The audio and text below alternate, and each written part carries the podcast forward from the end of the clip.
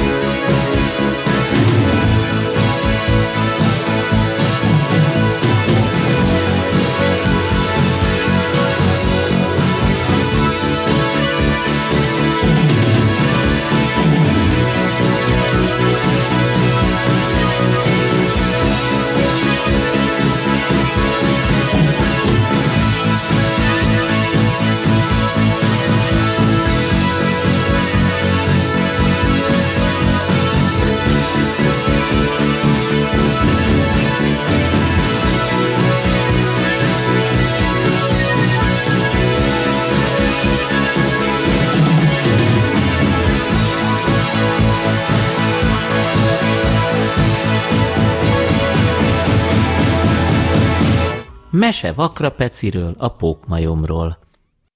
Egyszer volt, hol nem volt, a vidám erdőbe oda költözött egy pókmajom, akit Vakrapecinek hívtak. Ez a Vakrapeci olyan fajta majom volt, hogy nem nagyon szeretett ám lábat mosni. Ez persze nem lett volna baj, ha nem lett volna olyan, igencsak büdös a lába, de sajnos neki pont, hogy igencsak büdös volt. Szóval ez a vakrapeci talált magának egy szép faudút, berendezte jó kényelmesre, és amikor elkészült, fogott egy sima lapos fakérget, és ráírta nagy fekete betűkkel. Vakrapeci! Kiszögelte a bejárathoz, majd sétálni indult. Fütyörészve mendegélt, és hamarosan találkozott Zebulonnal, a nagy böhöncel, aki arról volt híres, hogy annyira behemót nagyra megnőtt, hogy ettől mindenhonnan kilógott. Hiába talált magának egy jó széles szájú barlangot, mire belebújt, kiderült, hogy ő annyira nagy darab, hogy minimum a kis farka vége kicsüng a szabadba, és csak azért nem ázik el, mert pont most nem esik az eső. Na tehát, ez az ebulon akkor, amikor a vakrapeci pókmajom éppen arra járt, pont azon munkálkodott, hogy kitágítsa belülről ezt a bizonyos barlangot legalább annyira, hogy a teljes méretével beleférjen, beleértve a kicsi farkincájának a legeslegvégén kunkorodó utolsó kis farok végződés bojtját is. Vakrapeci egy ideig nézte, aztán ráköszönt. Jó napot, Behönc komá! Kidugta a fejét Zebulon a barlangból, de rögtön el is fintorodott. Mm, jó napot neked is. Hát te ki vagy, akinek ilyen büdös a lába? Kérdezte Zebulon. Én Pókmajom vagyok, és a nevem Vakrapeci. Most költöztem ide az erdőbe, de a lábam az nem is büdös. Válaszolta a pókmajom kisé sértődött hangon. De bizony, jó büdös az. Jó lenne már lábat mosni, nem gondolod? Javasolta Zebulon a nagy böhönc. Nem gondolom, mert nem is büdös. Vágta rá mérgesen Vakrapeci, és faképnél hagyta szomszédját. Dacosan fütyörészve ballagott tovább, és kisvártatva csak nem beleütközött egy békésen lógázó nagyorú függönybe. Ez a bizonyos nagyorú függöny, akibe Vakrapeci csak nem beleütközött a fejével, és akit Szipócius, Mócius szipáknak hívtak, sajnos egy különösen érzékeny orrú példány volt. Ráadásul igen előkelő családból származott, egy olyan vidékről, ahol a függönyök rendszeresen mosdanak, nem ritka, hogy kölnit spriccelnek magukra, tehát az ő köreikben nem csak, hogy nem divat a büdösség, hanem sokkal inkább szégyen.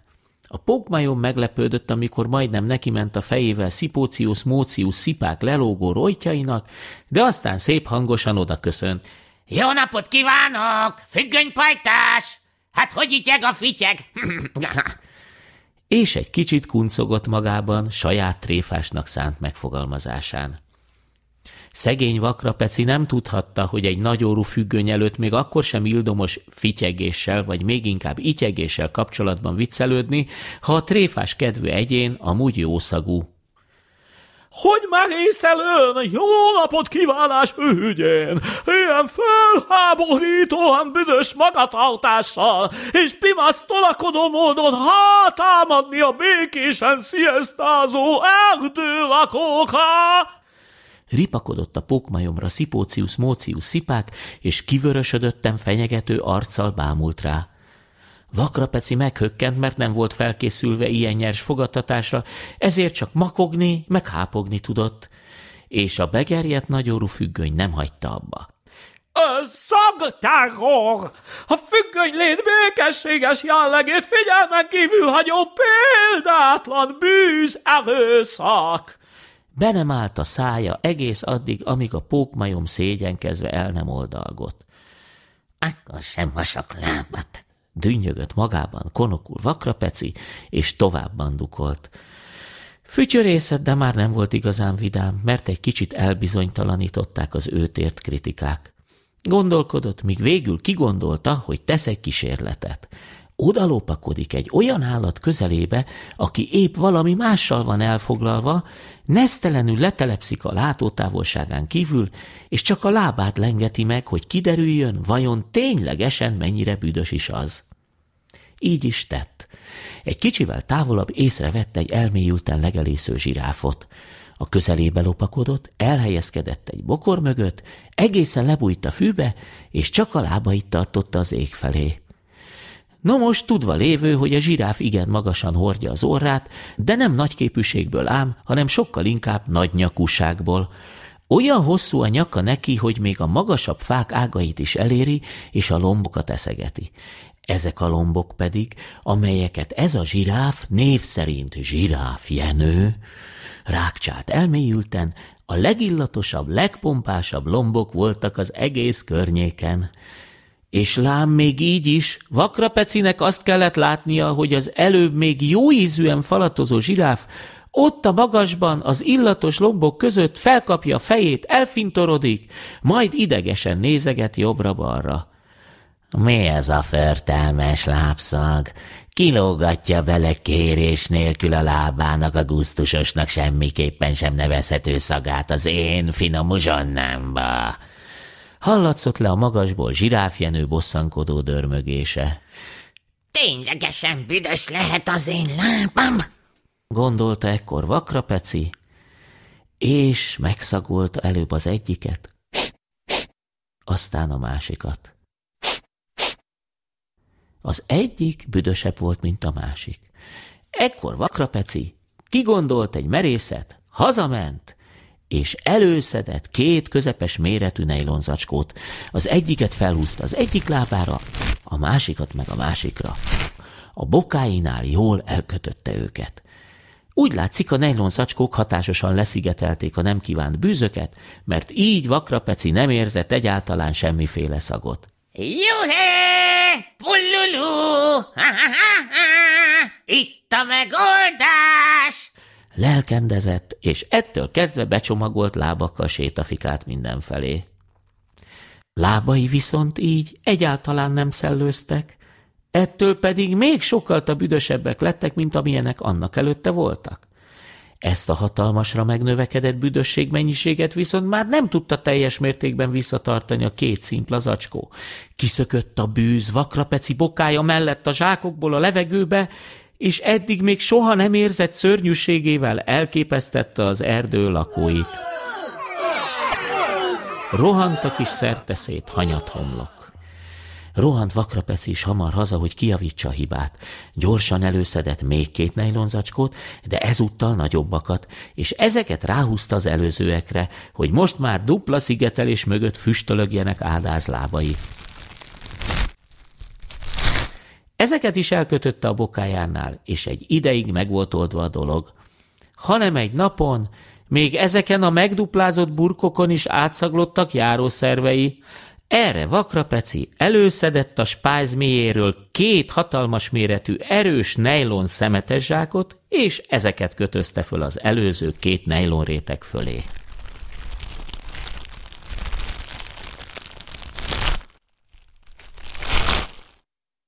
Most már úgy nézett ki a szegény pókmajom, mint valaki, akinek két nagyra bugyrosodó 120 literes szemetes zsák van a lábaira felkötözve.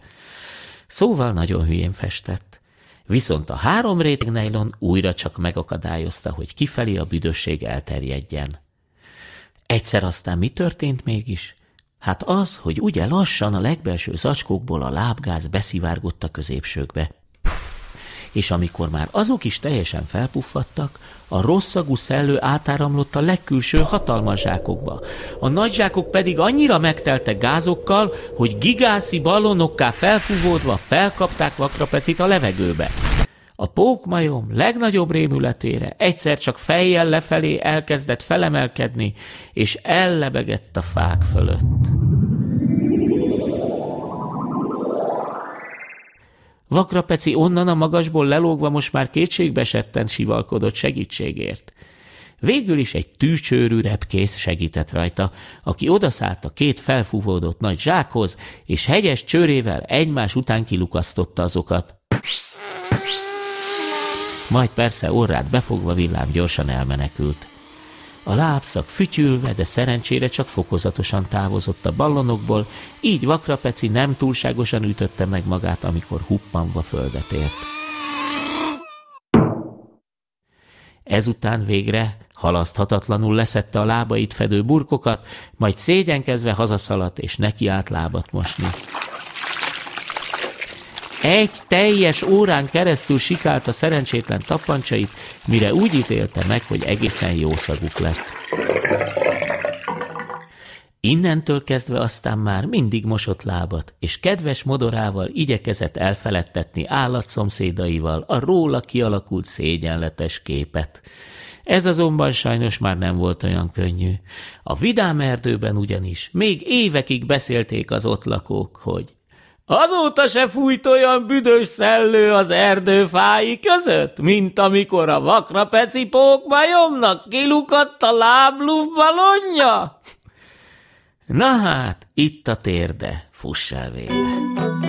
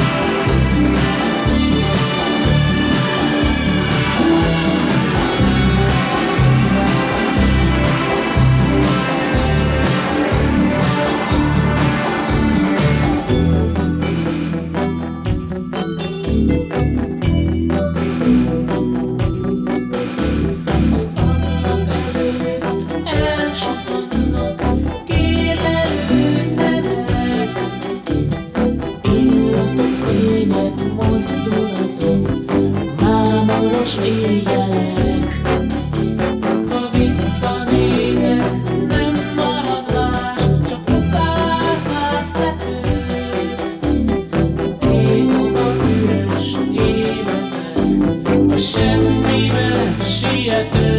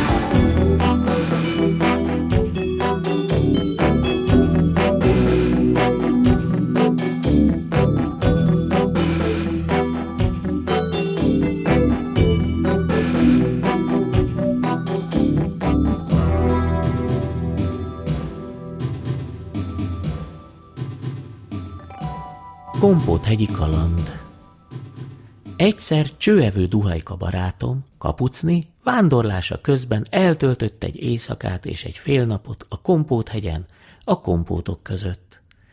Egy fa alatt ébredve még csukott szemmel heverészett, és eleinte azt hitte, madár csivitelést hall.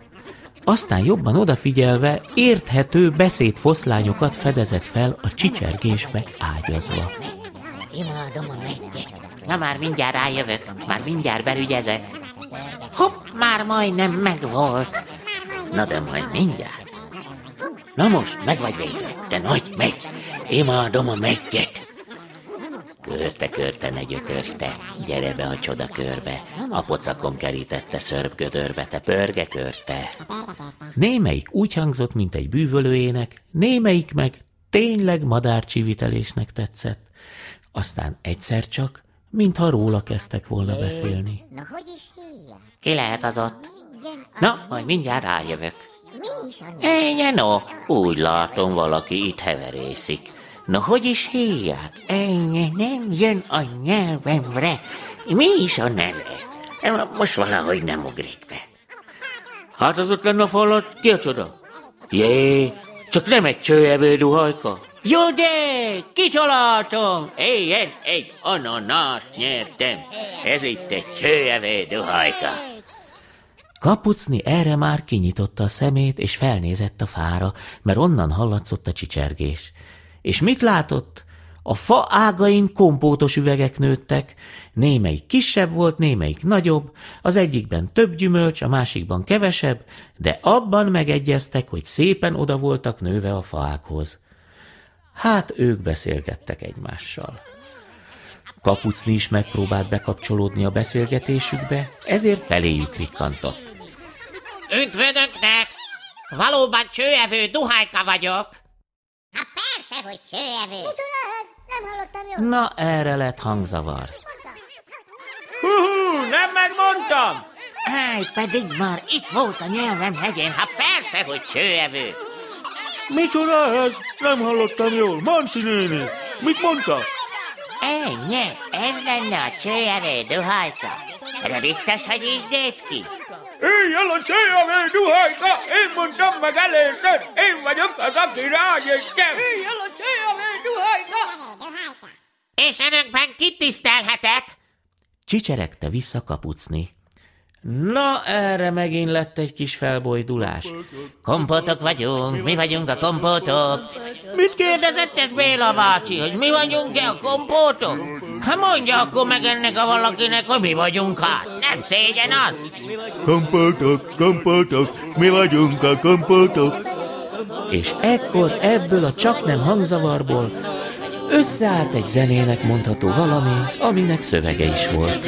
Terem bennünk, terem, mit megtudunk bennünk terem, mit megtudunk bennünk terem, mit megtudunk bennünk terem. A legkülönösebb az volt, hogy a környéken álló többi kompótfa kompótjai is mind bekapcsolódtak ebbe a nagy, közös hangzatrévületbe.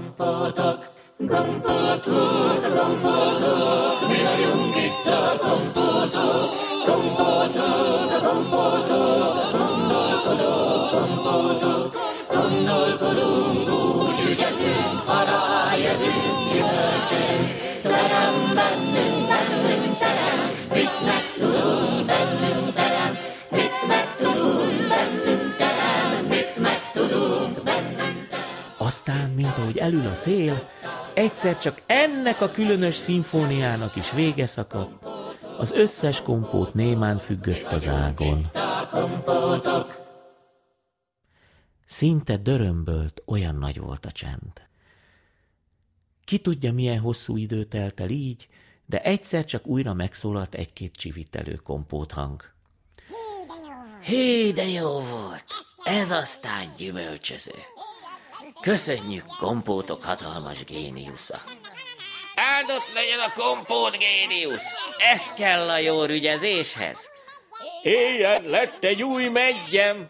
Nekem meg cukros dióm. Nekem meg ananász. Nekem szilva, köszönjük szépen, köszönjük, köszönjük, köszönjük.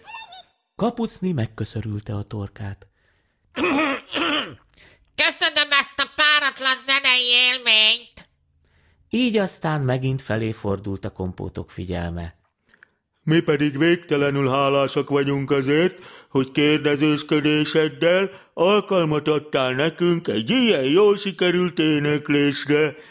Nem mindig állunk ám össze ilyen nagy zenekarra. Általában mindenki el van a maga dolgával. Ugye elsőként a töprenkedés, másodjára a rájövés, harmadjára pedig a gyarapodás! Minden kis kompótnak lassacskán rá kell jönni, hogy rajta kívül vannak más kompótok is. Bizony, aztán például az, hogy milyenek a növények, vagy milyenek az állatok, akik itt a környéken élnek. Meg hogy azon a szomszédos dombon vajon szintén kompót van-e? Vagy pedig nem. Minden jó felismerés jutalma egy-egy új gyümölcs a kompótos üvegben. Az egész kicsi kompótos üveg még vékony, puhácska, rugalmas. Aztán, ahogy növekszik a kis kompót, úgy keményszik meg a üvege, és ahogy rájön lassacskán az élet dolgaira, úgy keletkezik egyre több gyümölcs, meg kompótlé, a növe, izé, Na, mit akarok mondani? Hát, ha megmondom én. Gyümölcs, meg kompótlé keletkezik ebben az egyre növekvő, keményedő üvegben. Na, De később, ahogy gyarapszik a serdülő kompot, már nehezebb feladványokon gondolkodik olyanok, a... na, de nem mondom. Mekkora igazából egy kőszikla? És hogy mekkora a nap, meg hogy mekkora a hord. Meg hogy miért fúj a szél, és vajon miről mesélnek a felhők az égen? Egy igazán komoly meg lett tapasztalt kompót pedig már olyan bonyolult témát választ elmélkedése tárgyául, például, hogy csellengenek-e a csellengérek. Feltéve, ha vannak. Ha vannak. Vagy inkább cselezve engedeznek? És ha nincsenek csellengérek, akkor inkább így nincsenek-e, vagy inkább úgy? No, ezeket a felvetődő kérdéseket persze előbb-utóbb meg is vitatjuk ám egymással, így aztán nem unatkozunk sohasem. Tanítjuk egymást, hogy jó rokonokhoz illik, és ha valamit jól megértettük, vagy rágyövünk valamire, Mindig egy újabb gyümölcs rigyezik ki a belsejünkben. Ezt hívják kérem gyümölcsözésnek, és tulajdonképpen ennek a egész életünknek ez a értelme. Szóval a fa alatt töltött fél nap alatt kapucni barátom sok mindent megtudott a kompótok életéről. Személyesen összeismerkedett a korosabb kompótokkal, Málcsi nénivel, Béla bácsival és Manci nénivel, akik a legidősebbek és legtapasztaltabbak lévén afféle szószólóik voltak. Kapucni is mesélt egyet mást magáról, arról, hogy hogyan is élnek a csőevő duhajkák, de ez a mesélés egyáltalán nem volt szokványosnak mondható. Ugyanis, ha valamibe belekezdett, még mielőtt a lényeget elmesélhette volna, a kompótok mindig megállították, kérve, hogy hadd találják ők ki a folytatást, és ilyenkor egymás szavába vágva, csicseregve tippelgettek. Aztán, ha valaki tényleg eltalálta a folytatást, az örült a gyümölcsözésnek, a többiek pedig izgatottan próbálták a további részleteket megfejteni. Kapucni végül így szólt. Na, hogyha még azt is kitaláljátok, hogy mindenhova igyekszem tovább vándorutamon, akkor mindenhol híresztelni fogom, hogy a kompótok tisztánlátása utolérhetetlen. És képzeljétek el, lényegileg maguktól arra is rájöttek. Egy kicsit töprengtek, majd egymás után mondták. Messzire megy. Messzire megy, messzire megy még. Messzire Most van csak még. csak fél. Valamiféle lényeket keres. Á, megvan, valamit tesznek ezek a lények. Valami keménye. Onnan lehet őket megismerni. Ez az! Egy fából készült tárgyat esznek! Ha-ha, hisz ez puttony! Megvan! A puttony való minyókákhoz megy. És mivel így kitalálták, már én sem mondhatok mást, mint kapucni. Legény legyen a talpán, aki tisztánlátásban utoléri a kompótokat.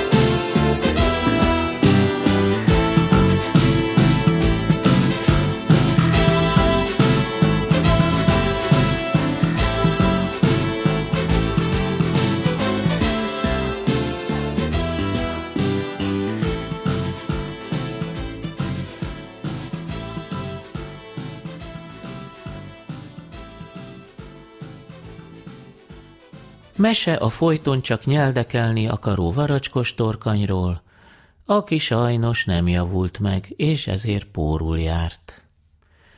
Hol, hol, hol nem, ott állt egyszer egy dimbes dombos vidéken, bokrok, füvek, sások között, egy varacskos torkany. Nem sok mindent tudott magával kezdeni, azaz, hogy semmit sem. Naphosszat csak ott áldogált és tátotta a száját, vagy üldögélt a száját kitátva, vagy csak heverészet nyitott szájjal. Volt, hogy a száját erre tátotta, volt, hogy arra tátotta, néha becsukta, de aztán megint csak kitátotta. Tátogatott. Pedig ehelyett mennyi minden mást is csinálhatott volna. Például eljárhatott volna teniszezni, vagy főző tanfolyamra, esetleg hajtogathatott volna magának papírrepülőgépet, ám ő csak áldogált, tágra nyitott szájjal, forgott hol erre, hol arra, és arra várt, hogy a sült galamb abba a nagy szájába belerepüljön. Vagy ha nem is pont a sült galamb, de valami, amit le lehet nyelni. Mert hogy ennek a varacskos torkanynak az volt a sajátságos mániája, hogy nagyon szeretett lenyelni valamit, és azt a valamit már úgy lenyelve, magában tartani mindaddig, ameddig csak lehetséges. A varacskos torkanyok amúgy általában az általuk lenyelt dolgokat egy idő után kiköpik, mert a nyelés náluk pusztán kedvtelés, és nem sok köze van a táplálkozáshoz. Ezek az állatok ugyanis közvetlenül föld energiával töltekeznek, amelyet a puha nagy lábukkal szívnak fel a földből. A szájuk csak azért olyan hatalmas, hogy annak segítségével ilyen-olyan labdajátékokat játszhassanak. A legügyesebbek például kiemelkedő eredményeket érnek el egy kosárlabdához nagyon hasonló játékban, amelynek a neve torkanylabda. Ezt úgy kell játszani, hogy két varacskos torkany odaáll egy mezőre egymással szemben olyan tíz méternyi távolságra, mindkettőnél van öt-öt labda. A játékosok ezután felváltva egymás szájába köpködik a labdákat, és minden találat pontot ér. A gumigömböt nem szabad teljesen lenyelni, hanem amilyen gyorsan csak lehet, vissza kell röpíteni az ellenfél szájába. Az győz, aki a legtöbb pontot gyűjti össze a legrövidebb idő alatt. Ez a varacskos torkany azonban, akiről ez a mese szól, sajnos nem jeleskedett ezekben a játékokban, sőt, mindig ő kullogott a ranglista legvégén. Na miért? Mert ő aztán nem szerette a labdát időben visszaköpni, sőt, a legtöbb esetben le is nyelte, és még egyszer az is megtörtént, hogy miután lenyelte a labdát, el is futott vele egy közeli fa mögé, hogy ott elbújjon, és magában tartsa mindörökre úgy, hogy ne is kelljen már soha többé visszaadnia. Ezután az eset után zárták ki a Torkanylabda Egyesületből, és ekkor határozta el, hogy úcéli szájtátó lesz inkább, ahelyett, hogy játékokkal foglalkozna. De azt még elfelejtettem elmondani, hogy miért az a neve ennek az állatnak, hogy varacskos torkany. Hát azért, mert a szája körül nő neki négy vagy öt távolról varacsknak kinéző kis kezecskéje, amelyeket ha ökölbe szorít és egy kicsit még be is húz, akkor ezek ténylegesen még legjobban a gömbötszerű varacskokra hasonlítanak. A torkanyok nagyon jól bánnak ezekkel a kezecskéikkel, bármit meg tudnak velük fogni, de kiválóan alkalmasak ezek a varacsk kinézetű kezek feszegetésre vagy hajlítgatásra is. Sőt, gyúrni is jól tudnak, például kis labdacsokat, amelyekkel aztán egymást vidáman megdobálhatják. Szóval se szeri, se száma az értelmes elfoglaltságoknak, amelyekkel egy belevaló varacskos torkany magát lekötheti. Ám ez a bizonyos varacskos torkany, akiről a mese szól, nem talált semmi örömöt, még ezekben az elfoglaltságokban sem. Inkább kigyalogolt a határba, kiállt a dimbek, dombok, bokrok, sások közé, és csak tátotta a száját. Egyszer aztán, hogy, hogy nem, arra tévedt egy szakadt ruhás vándor, akinek épp ott vezetett el az útja, ahol ez a torkany heverészve tátogtatott. A vándor öltözéke egyébként annyira viseltes volt a sok vándorlástól, barangolástól, hogy az egyik csizmája már teljesen lekopott a lábáról. Így lépkedett, az egyik lábán volt csizma, a másikon meg nem. Szóval ezzel a felemás járásával jött a vándor, és ahogy lépkedett, nem vette észre az útjában heverő tátogó varacskos torkanyt. Aztán ahelyett, hogy a lába elé nézett volna, egyenesen belegyalogolt a nagyra nyitott szájba. Pont azzal a lábával lépett bele a vándor a torkany torkába, amelyiken nem volt csizma. A varacskos persze úgy rászívta magát erre a lábra, mint egy nagy teljesítményű szivattyú. Ráadásul még erősen meg is markolta a vándor vádliát az öt kis kezecskéjével, jelezve, hogy ezt a zsákmányt ő már ebben a büdös életben többé ugyan el nem engedi.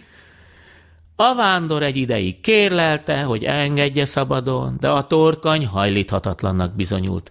Ha csak egy kicsit is megpróbálta lefeszegetni magáról a reálcuppant koloncot, ő még erősebben kapaszkodott, húzóckodott, markolászott.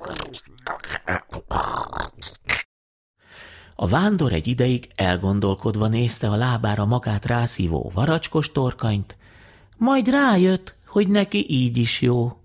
Sőt, sokkal jobb, mert lett hirtelen egy másik csizmája is. Ahogy így magát megszemlélte, azt látta, hogy a varacskos pont addig szopta föl magát a lábára, ameddig a jó csizmája felért. Így aztán kolonc ide, kolonc oda, tovább indult vándorútján, és örült, hogy nem töri fel már a talpát a köves talaj. Ment, mendegélt, és addig ment, míg szépen át nem ért a valóságba. És ott már a varacskos torkany bizony hip-hop, átváltozott egy közönséges csizmává a lábán.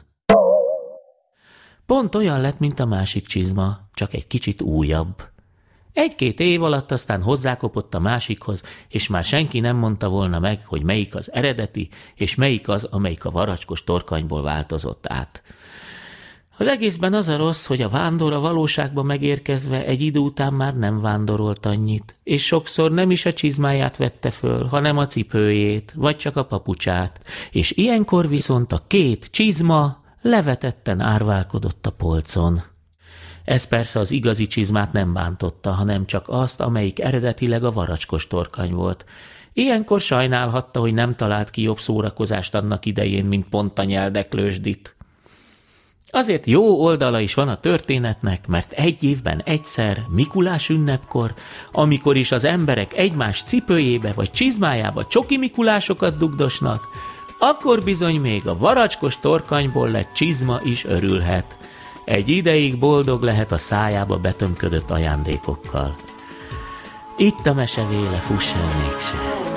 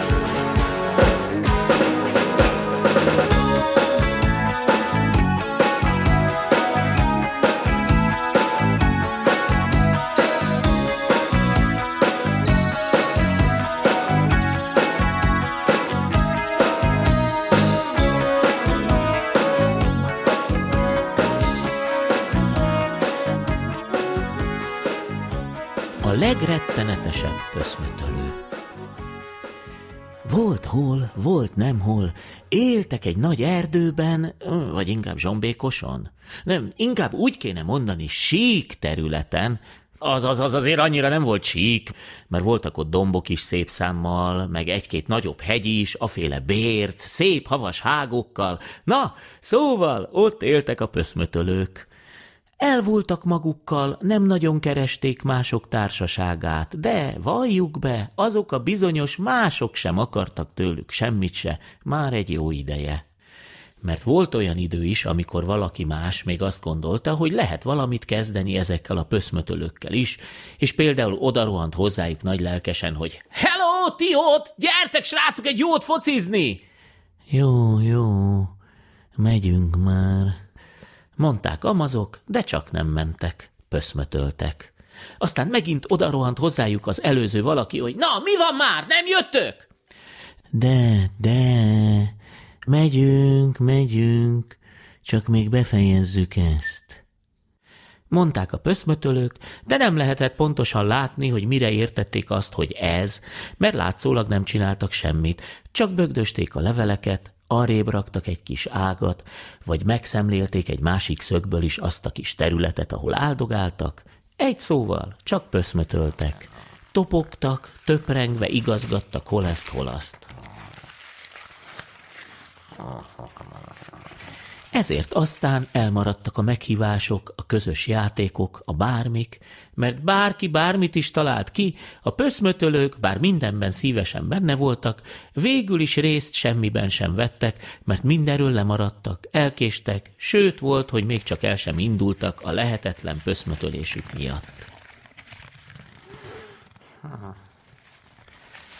Hanem egy szép napon megérkezett közéjük a legrettenetesebb pöszmötölő, aki fenekestül felforgatta a pöszmötölők életét. Ez a legrettenetesebb annyira túlnőtt minden határon, ami a pöszmötölést illeti, hogy még a pöszmötöléshez sem tudott hozzáfogni a rettenetes pöszmötölése miatt. Ezért aztán kinyában kitalált minden más egyebet. Kidöntött egy csomó fát, és faragott belőlük szép konyhabútort. Nagy köveket ásott ki a földből, és azokat egymásra rakva emlékműveket állított. Hidat épített a folyóra, és kikövezte szép sárga kavicsokkal az erdei ösvényt. Csak azért, hogy ne kelljen pöszmötölnie, még az előtt lefoglalta magát eféle dolgokkal.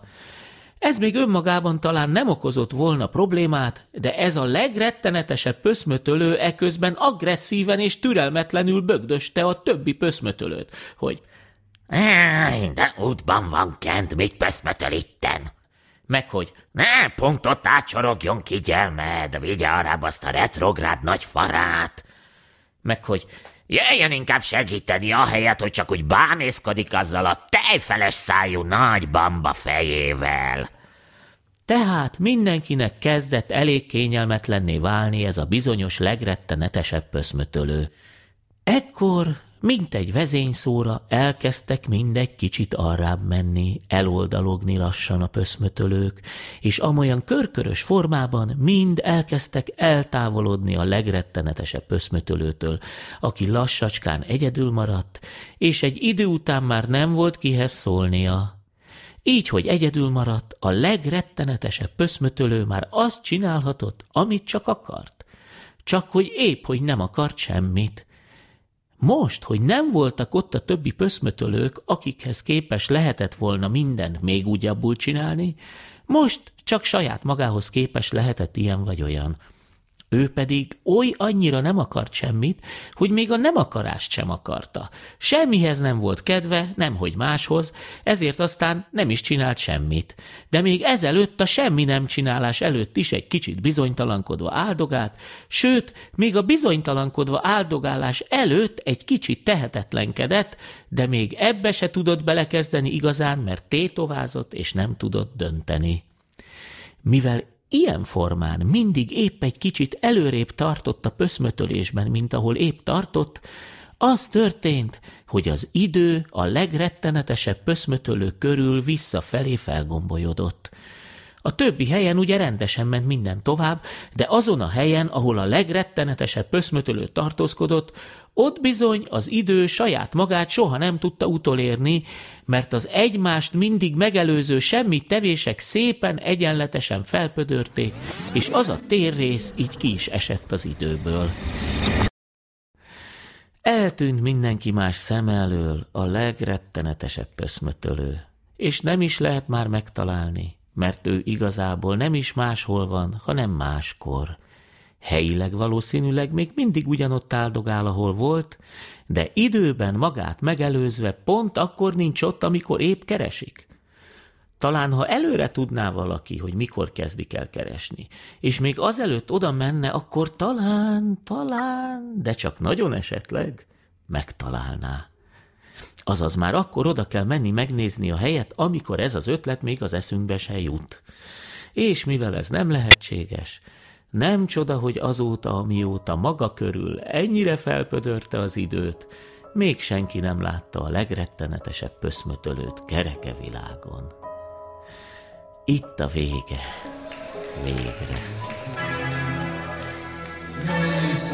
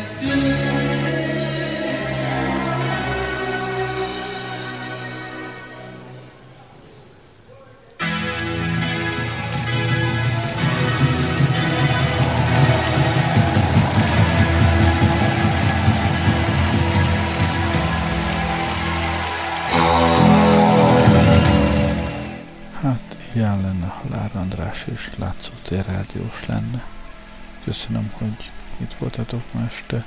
Jó éjszakát kívánok. Lár András rádiózott.